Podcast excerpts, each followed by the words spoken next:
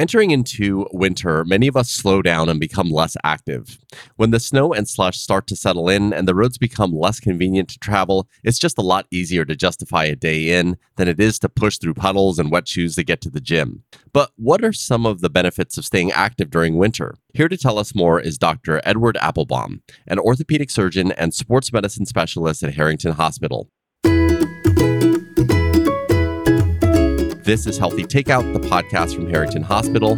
My name is Prakash Chandran. So, Dr. Applebaum, really great to have you here today. Thank you so much for being with us. I'd love to start by you telling us a little bit more about your background in sports medicine. Thanks for having me. I appreciate it. Yeah, so I went to University of Maryland for undergraduate, and during my time there, I was a student athletic trainer and worked my way to become the head student athletic trainer, working mostly with the football team, dealing with injury prevention, treatment, rehabilitation, being on the sidelines for all the home and away games. When I was getting my master's degree, I returned to my high school where I was an assistant cross country and track and field coach.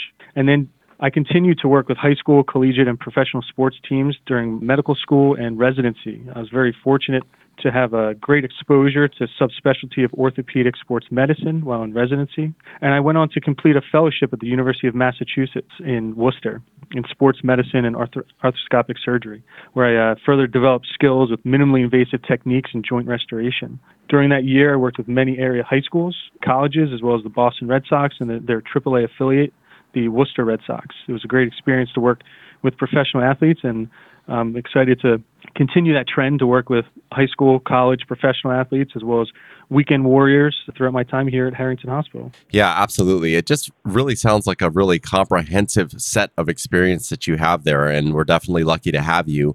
It sounds like you've also been helping athletes stay active throughout the entire year. You know, we're focusing right now on the winter season, and I'd love to ask why exactly is it so important that we stay active during winter? Yes, that's a great question. So the winter months are notorious for people to focus less on staying active, whether it be the colder weather, the uh, more treacherous weather conditions, or the fact that it gets darker earlier. Like I said, it's very common for people to be less active during the winter months. And when you're less active, this can lead to weight gain and other medical issues. So it's very important to either continue or start an exercise program during these winter months. Yeah, there's no question about it. I've also heard of this kind of disorder called SAD or seasonal affective disorder. Does winter activity protect against this? Yeah, so seasonal affective disorder is a change in someone's mood, most commonly during the winter.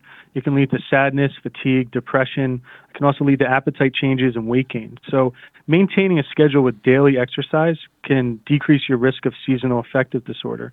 I'm sure you've heard of endorphins. Endorphins are chemicals that are released with exercise, also known as, you know, a runner's high. These chemicals can lead to a decrease in stress and anxiety as well as improved sleep. So, all of the symptoms of seasonal affective disorder that can be treated with certain medications it can also be treated with simple diet and exercise. So, Dr. Applebaum, what are some of the benefits of exercising during the cold season? Yes. So there's many activities during the winter that are not available during the other three seasons. And being in New England, Massachusetts, there's a lot of winter activities that you can't get during the other three seasons, like I said, or in other areas of the country. There's numerous opportunities to partake in winter activities like skiing, either cross country or, or, or downhill, snowboarding, snowshoeing, ice skating, sledding. My wife is from Minnesota and I've gone cross country skiing several times with her, and it is definitely a workout. So this is definitely a great time to learn a new activity. It's also a great time to start an exercise routine.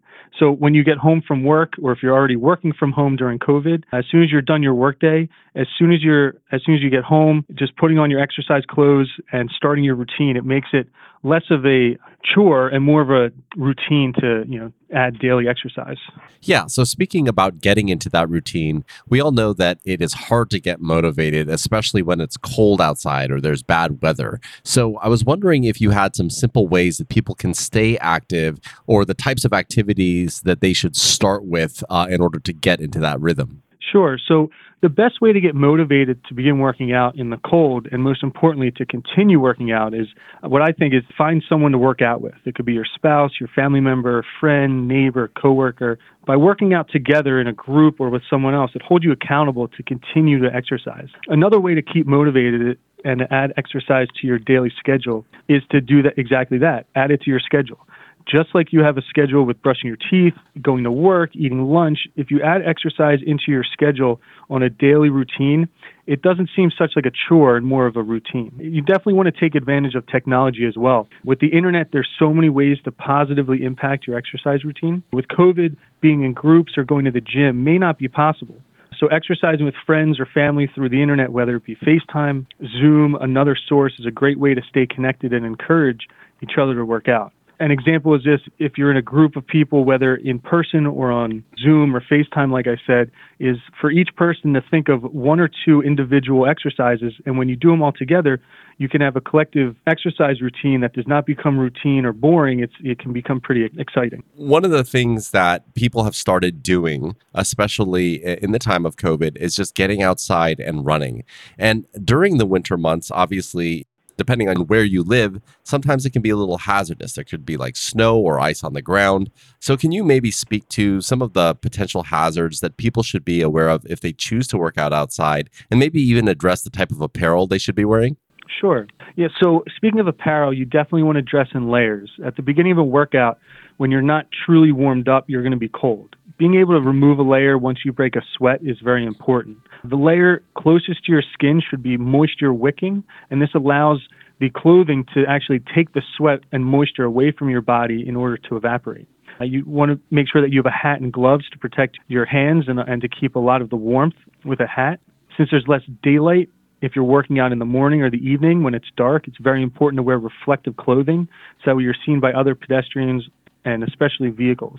When talking about potential hazards, definitely want to take a look at the weather before going outside. You obviously do not want to be in a blizzard or if the temperature is too low. You want to take advantage of warmer days to be outside, go for walks, cycling, hikes, or running. And you want to make sure that you have appropriate footwear with good traction and arch support. You always want to be careful of uneven surfaces, snow, or ice, especially during the winter. And one thing that's really important and to prevent injuries is stretching. You want to stretch both before and after exercising. No matter what the exercise is, you want to make sure that you're stretching because that uh, increases flexibility and decreases your risk of injury. Yeah, you know, one of the things that I wanted to ask you as we start to close here is you have worked with so many athletes across the different seasons, especially people that are performing at a very high level, you know, kind of during the winter months. Kind of what's one thing that you've learned from working with all of them that we, as kind of the lay people and the normal people, can take away? Sure. Yeah. So it's definitely a routine. Focus on adding exercise and diet into your daily schedule so that way it doesn't seem like a chore, it doesn't seem like a bother, it just is part of your life. So if you're out there and you think that working out is too hard or too strenuous, there's definitely ways to ease in and add this to your daily routine. So let's take running for example. If you're not a runner and you think that it's, you know, too difficult to start, you want to begin with short distances and slow speeds. After a few weeks when you've built up enough stamina and muscle strength you can either increase the speed or the distance. A very common mistake is to feel good running or walking at a short distance, and then all of a sudden you increase your distance, increase your speed, running faster, and that can lead to an overuse injury that can affect your feet, your knees, your hips. So it's definitely important to start slow and increase with time. I'm so glad that you mentioned that because this is a mistake that I have personally made too many times. Like, I will get a surge of motivation. I'll put on my running shoes and I will go hard. I'll go outside and run as fast as I can. And I always inevitably end up injuring myself or being very sore. And it's actually demotivating because of the recovery time that it requires because I overexerted myself. I'm sure you see this all the time. Yeah. So, when the pandemic started, everyone wanted to stay inside and everyone's working out on these exercise bikes and people went from not exercising at all to now I have all this time at home. I want to use this exercise bike that's been sitting in the corner. And we saw so many patients come in with, with hip pains, knee pains. And the number one question was, you know, when did this start? And it started, oh, I wasn't very active. And then all of a sudden I jumped on this bike. I started working out very strenuously for seven days a week. And now my knees hurt, my hips hurt. So it's, it's very important to start out slow and everyone works at their own pace. But eventually you'll get to where you want to be and get fit get in shape, lose weight, uh, and have all the added benefits of exercise. So, Dr. Applebaum, just before we close here today, is there anything else that you'd like to share with our audience about staying active during the winter or just staying active in general? Sure. So I know we've talked a lot about exercising and you know winter activities and running and walking, but I want to make a point to diet. Everyone thinks that, or many people think that in order to lose weight or get in shape, you need to work out for hours and hours every day.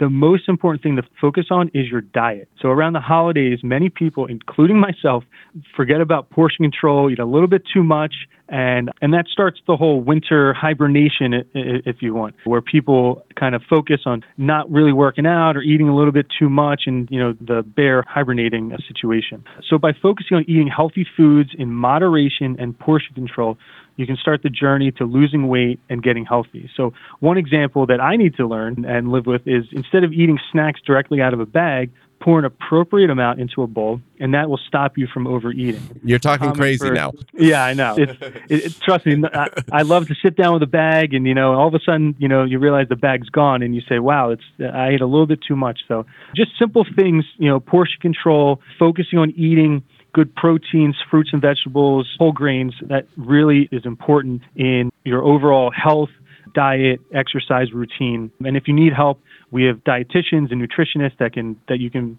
that we can set you up with in order to to help you on this journey. And then the, the last point I want to make is just focusing on your overall health. You want to think of your overall health as an investment in yourself. If your car breaks down, you can get another car. If your phone breaks, you can get a new phone.